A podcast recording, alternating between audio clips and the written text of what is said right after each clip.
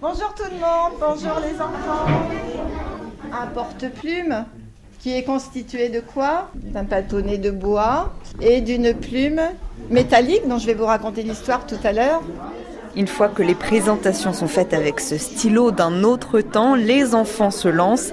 Asna, 9 ans, s'applique sur son cahier. J'ai pris mon porte-plume, puis je l'ai trempé dans le petit pot où il y a de l'encre. Et euh, vu que j'ai vu qu'il y en avait euh, un peu trop, ben, j'ai épongé euh, sur cette feuille de papier. Puis après, j'ai écrit mon prénom et la date. Sur une autre table derrière Jeanne, 93 ans, se prête également au jeu avec enthousiasme. Mais autrefois, ben oui, on écrivait à la plume. Moi, j'ai commencé à écrire à la plume.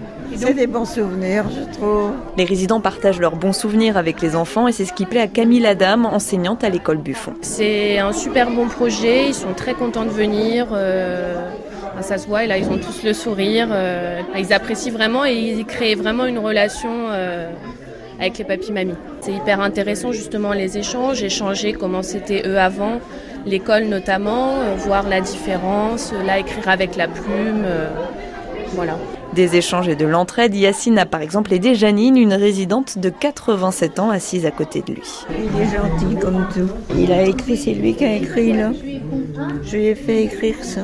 C'est moi, je, euh, je, lui ai dit, essaye d'écrire un peu. Euh, elle pouvait pas bien l'écrire. Après, elle m'a demandé que j'écris la dictée.